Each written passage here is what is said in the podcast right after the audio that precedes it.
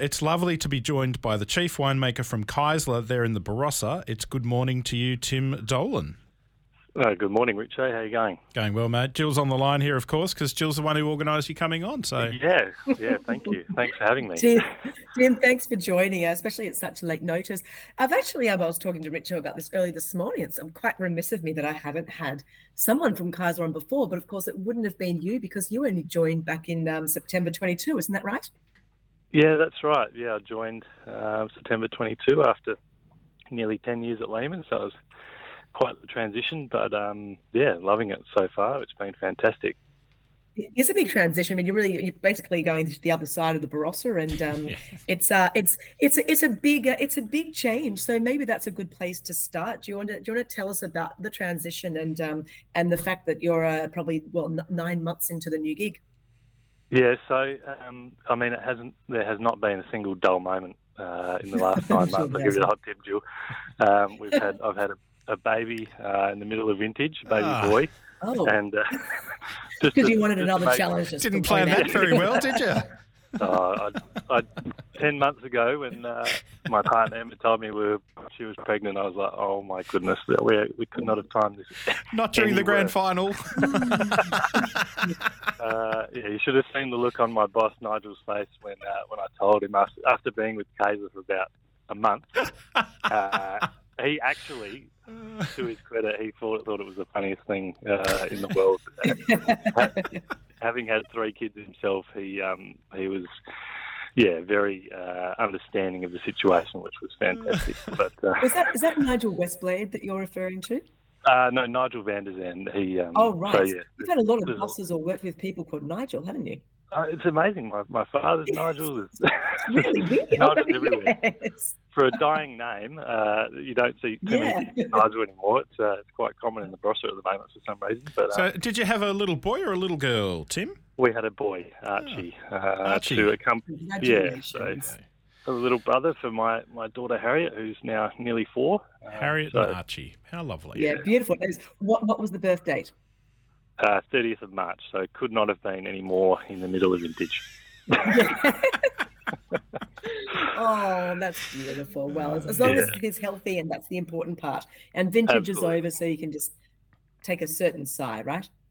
Absolutely, yeah. We've uh, I couldn't really take much time off through vintage. Um, I sort of we timed it through. It was kind of close to Easter, so we've got a little bit of downtime, and then um, I'm actually taking a week off this week to, to sort of, uh, I guess, readjust to, to life with two kids and um, be a dad again. well, how, how... actually, and thank you just on that because I do remember you mentioning you're on holiday and but you're still joining us. So thank you even more so for joining us on your holiday. So where are you? Oh, so um, I'm lucky enough that my parents have a have a shack about an hour south of Adelaide. Um, we've had it for the better part of 20 years, and um, so we often try and get down here. And it's beautiful in winter to get away, and it's really quiet. And as long as it's not raining, uh, the kids can get out and, and have a run around. I've got two sisters with with kids as well, so it's a beautiful place for them to grow up and make some great memories. That oh, sounds, beautiful. sounds lovely. Now, mm. before we get more specifically onto the wines from Kaesler, Talk us through V 2023. Tim, how was it up there in the Barossa? Yeah, look, um, it wasn't without its challenges, Rich. I think uh, looking back, I was thinking about it this morning before coming on with you guys. I think probably the most challenging since 2011 mm. um, in terms of Mother Nature throwing everything uh, it could at us.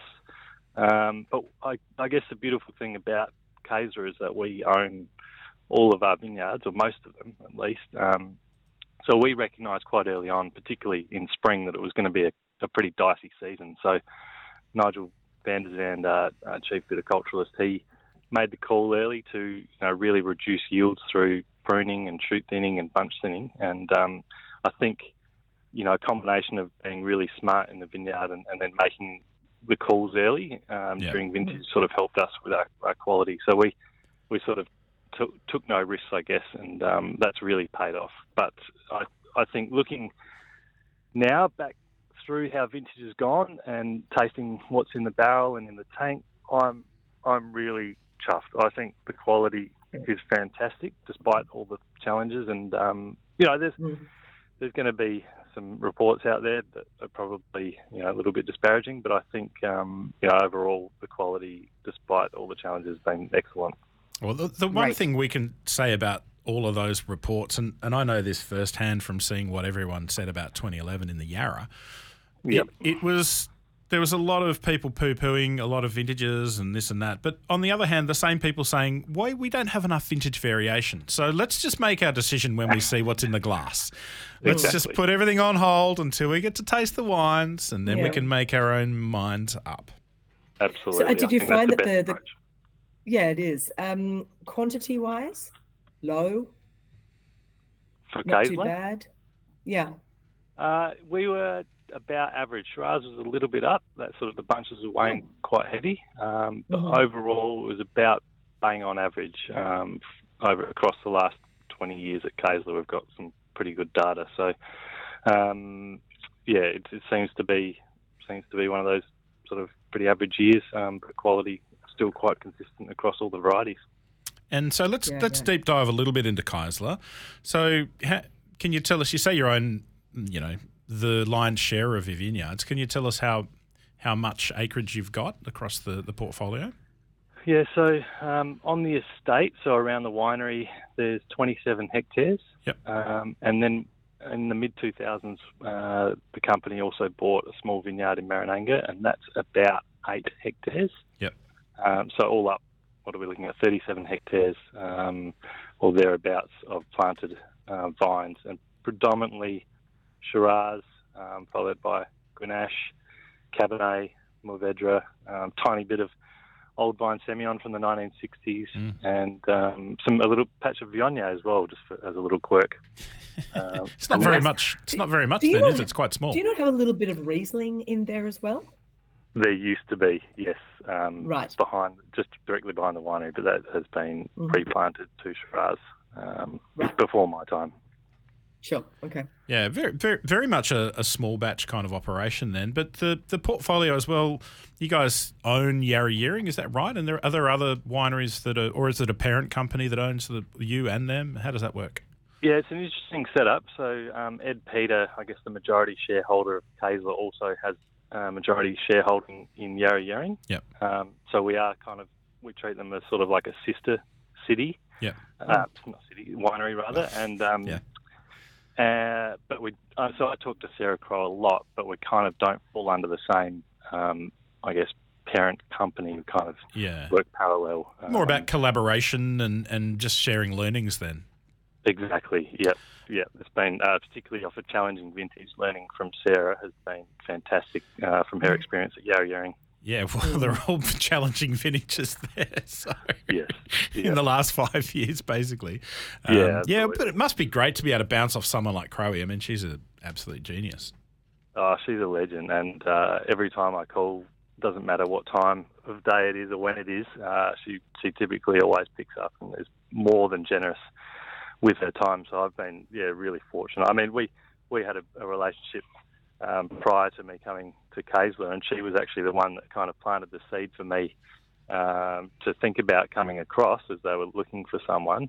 Um, we were judging last year at the Sydney Wine Show, and she said, "Oh, what, what do you think about coming across to Kaesler?" And I said, "Oh, I'm pretty happy at Peter Lehmann, thanks, Sarah. I've got uh, you know a young family. I've got a lot of annual leave. I've got you know a nice job that I enjoy." Yeah, but setup. she planted the seed, and um, yeah, from there it kind of grew and I uh, I eventually obviously took took the position, but um, yeah, it's credit to her for, for seeking me but out. She is good, pulling the man away from ten years at Lehmann, and uh, yeah. but you know, good, yeah. great opportunities. Now, so Jill, I, I can't help but notice that Tim just called his own winery Kaesler, which is what I call it. So let's sort this out. Is it Kaesler or Kaesler? Doesn't matter. Uh, so it's funny when you're out in the market and you meet someone that uh, you know is of German descent or, or is living in Germany. They typically sort of pronounce it as Kaesler. Yeah. Um, so I think that's the correct, correct pronunciation, but right. um, obviously the Australian inflection uh, has changed it to Kaesler. Oh, I'm, go- I'm just going to call it Kaesler then because I'm pretty Oh, Aussie. so It really Yeah. shows a lot about you, Richard.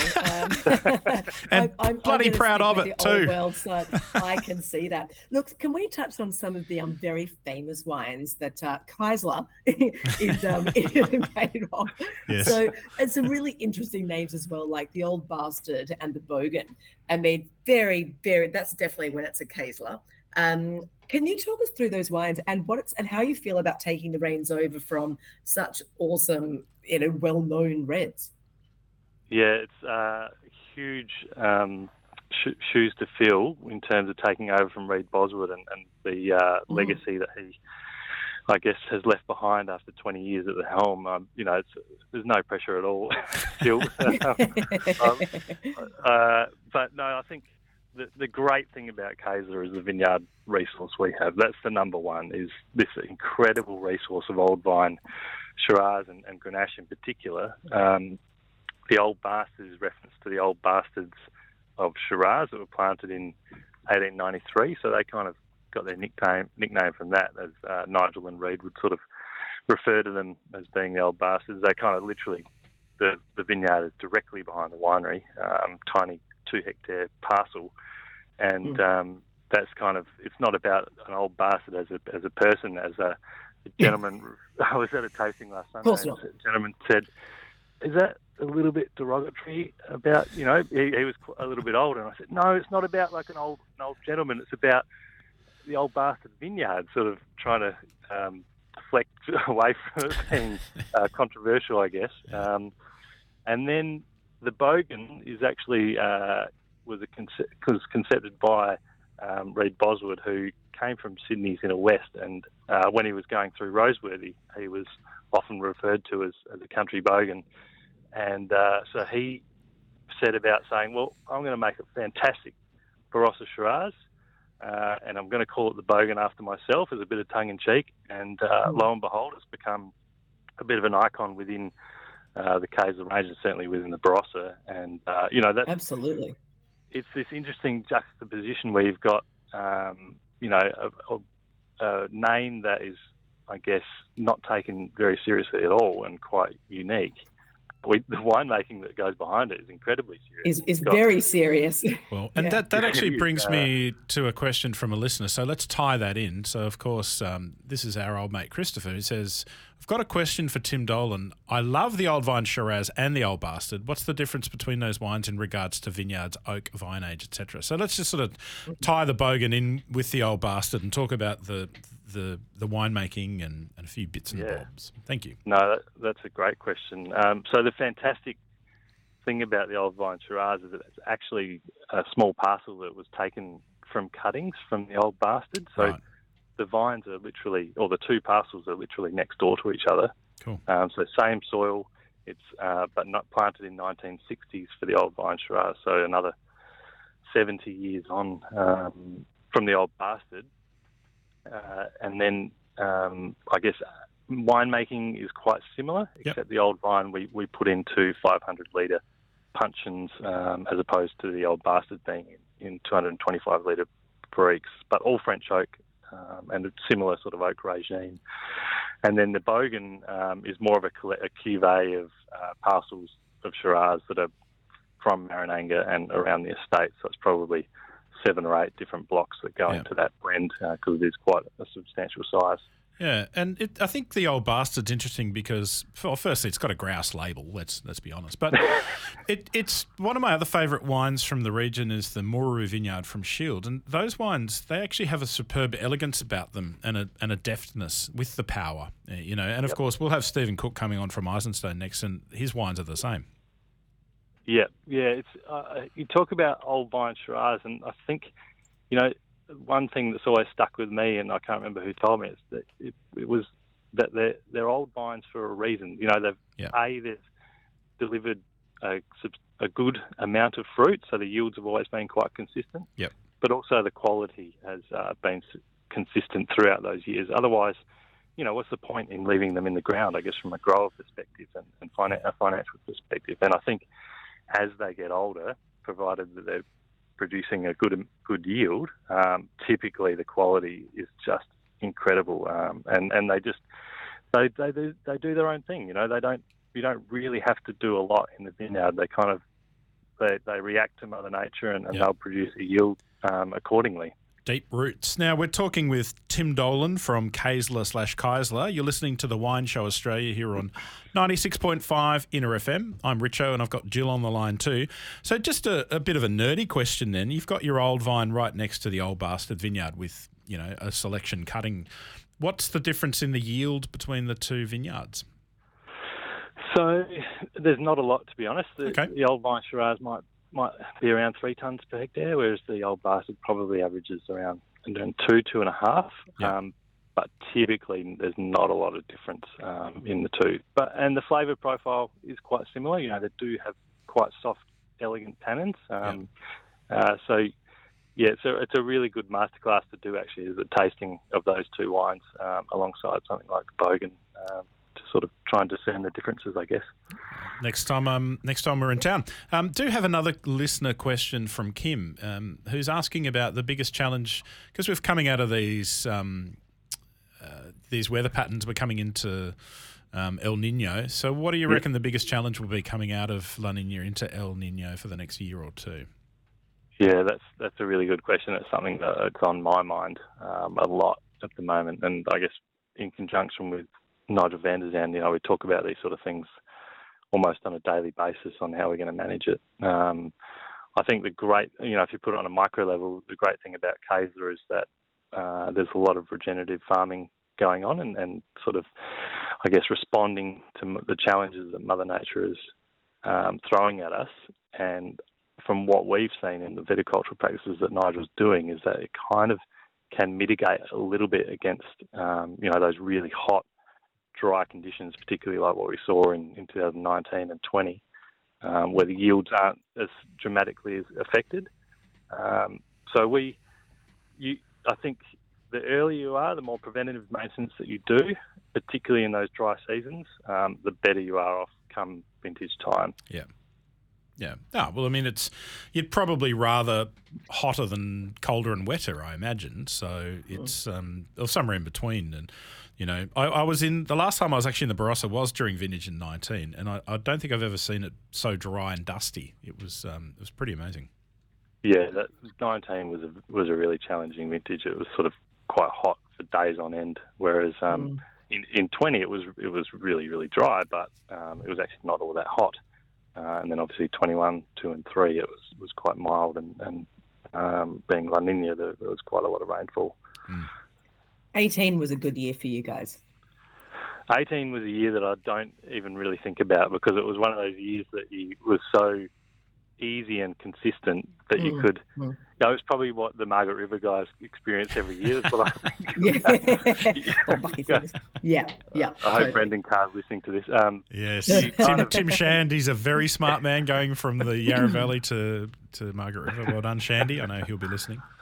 yeah, um, no, full credit to those guys. But um, you got 18 Or not credit to them, they're just fortunate, but hey. Uh, Tim, I've was. got a question. Oh, sorry. Keep going. Yeah, no, you go. Go on, Jill.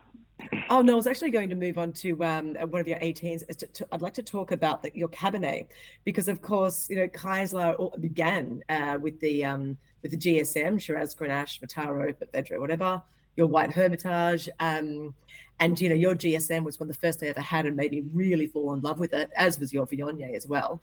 Um, But uh, but you know Cabernet isn't quite as synonymous with Kaesler as the other varietals I've just mentioned. So, can you tell us a bit about your Cabernets? I, I see you've got your WOMs, the weapon of mass seduction. That um, is a great Shiraz cab. I love it. I Yeah. love it. So, can you talk to us a bit about your cabs and what you do?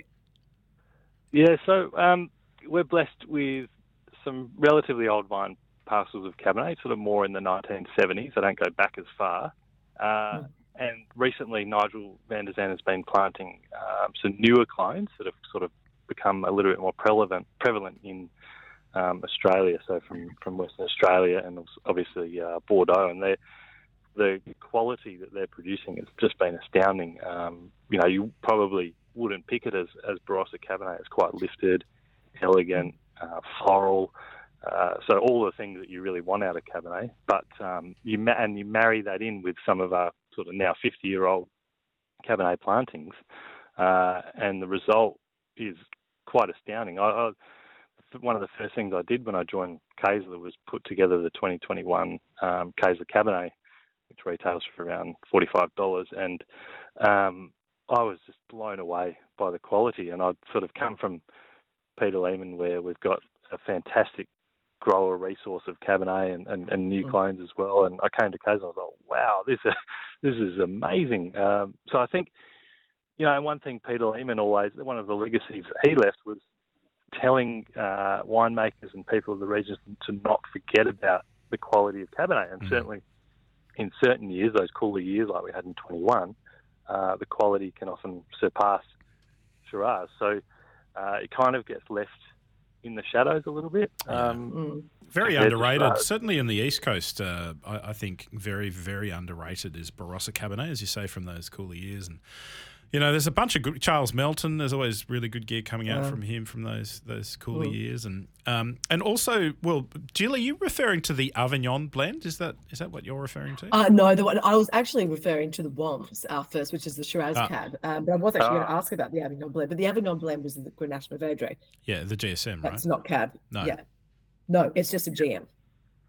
Yeah, so um, the Avignon has been various iterations of a GSM or GM um, over the years, and the WOMS is a blend of Shiraz and Cabernet, and that's typically always been 60% Shiraz, 40% Cabernet, yeah. um, and usually that's a really quite deep and structural style that um, you know you need time. And we were fortunate enough to open up 2006 WOMS at an event a few weeks ago, and uh, gee whiz, I was still drinking beautifully. So um, these wines from Kaesler are typically, you know, all of them can age really well, which is one of the things I've found uh, fascinating in my time, mm. my short time at Kaesler so far. Yeah, no, you would have. One of the first things I'm sure you would have done is to delve into the back category, the library there, and taste some of the old gear. I mean, and and that's where you really find the DNA for how to go forward as a winemaker. Yeah. Mm. Yeah, absolutely. Yeah, and it's it's been fascinating to see the evolution of Kaesler. You know, I think through certainly through the early to mid 2000s, the wines uh, were no shrinking violets. Um, they were they were big and dense and serious, like monsters. Oh yeah, um, yeah. And then brooding but, rich. Oh, yum. Yeah, just a classic Barossa. but the thing was, um, I think um, uh, you know you you see uh, Nigel and Reid, they kind of recognise that hey, that's probably not the style that they wanted to go down. So that over the course of the next 10 to 15 years, they kind of pared it back and brought back the, the ripeness and didn't leave the, the grapes on the vine for so long. And now I think the balance has come back a lot, and that, I think that's consistent with a lot of wineries across the Barossa. Um, lower alcohol, uh, a little bit more subtle in flavour, and um, I think as a result of that, you'll probably get even more longevity out of these wines. Nice. Well, it sounds like you're um you've just, just started on such an awesome new opportunity. You know, going from one to one very well known to another extremely well known but totally different. And um, what would you say the biggest challenge has been so far in the last nine months, apart from having a child during vintage, of course? uh, the biggest challenge, I think, um, you know, it's it's going back to being. I mean, it's not really a challenge; it's been an opportunity. It was where I'm more hands-on with the team and more, you know, less away from the desk. I think that's been, you know, it's been a challenge because I've had to readjust to, you know, from a 30,000 ton operation to 700 tons. Yes. Um, mm. I think everything is on this tiny scale, and um, I think I've found that you only get one opportunity, and if you muck it up, you can't really come back. Whereas with uh, with Peter Lehmann, you've got so many, uh, I guess, options that mm. um, you know mistakes can be covered up a little bit easier. Yeah. So I've kind of found that you've got to be on the on point every single time. Um, yes, so yeah, your accountability's really gone up, which I guess I you know, understand why you say look at the challenge, but it's actually an opportunity as well because it's a test for yourself, and you're obviously you know, you're a highly acclaimed winemaker, and you know that you're up for the challenge. Yeah, absolutely. Yeah, I think that's that's what drew me in so much uh, to just sort of starting with Kaesler was to, I guess, take you know challenge myself and, and get out of my comfort zone a little bit. After ten years at Lehmann's, you know, after ten years at any- anywhere, you kind of get into a routine and a rhythm. And I was Yep. like, well, do I really want to do this forever? I- I'd probably be happy doing it, but do I? Challenging myself and going to the next level, um, I felt Kaesler was the perfect opportunity. Yeah. Yeah. And we look forward to tasting the fruits of your labour. Thank you so much Yeah. for joining us, uh, certainly in the middle of your holiday. Tim Dolan from Kaesler Wines. Thank you, my friend. Thank you, Absolute Tim. pleasure. Thanks, Richo. Thank you, Jill. Legendary.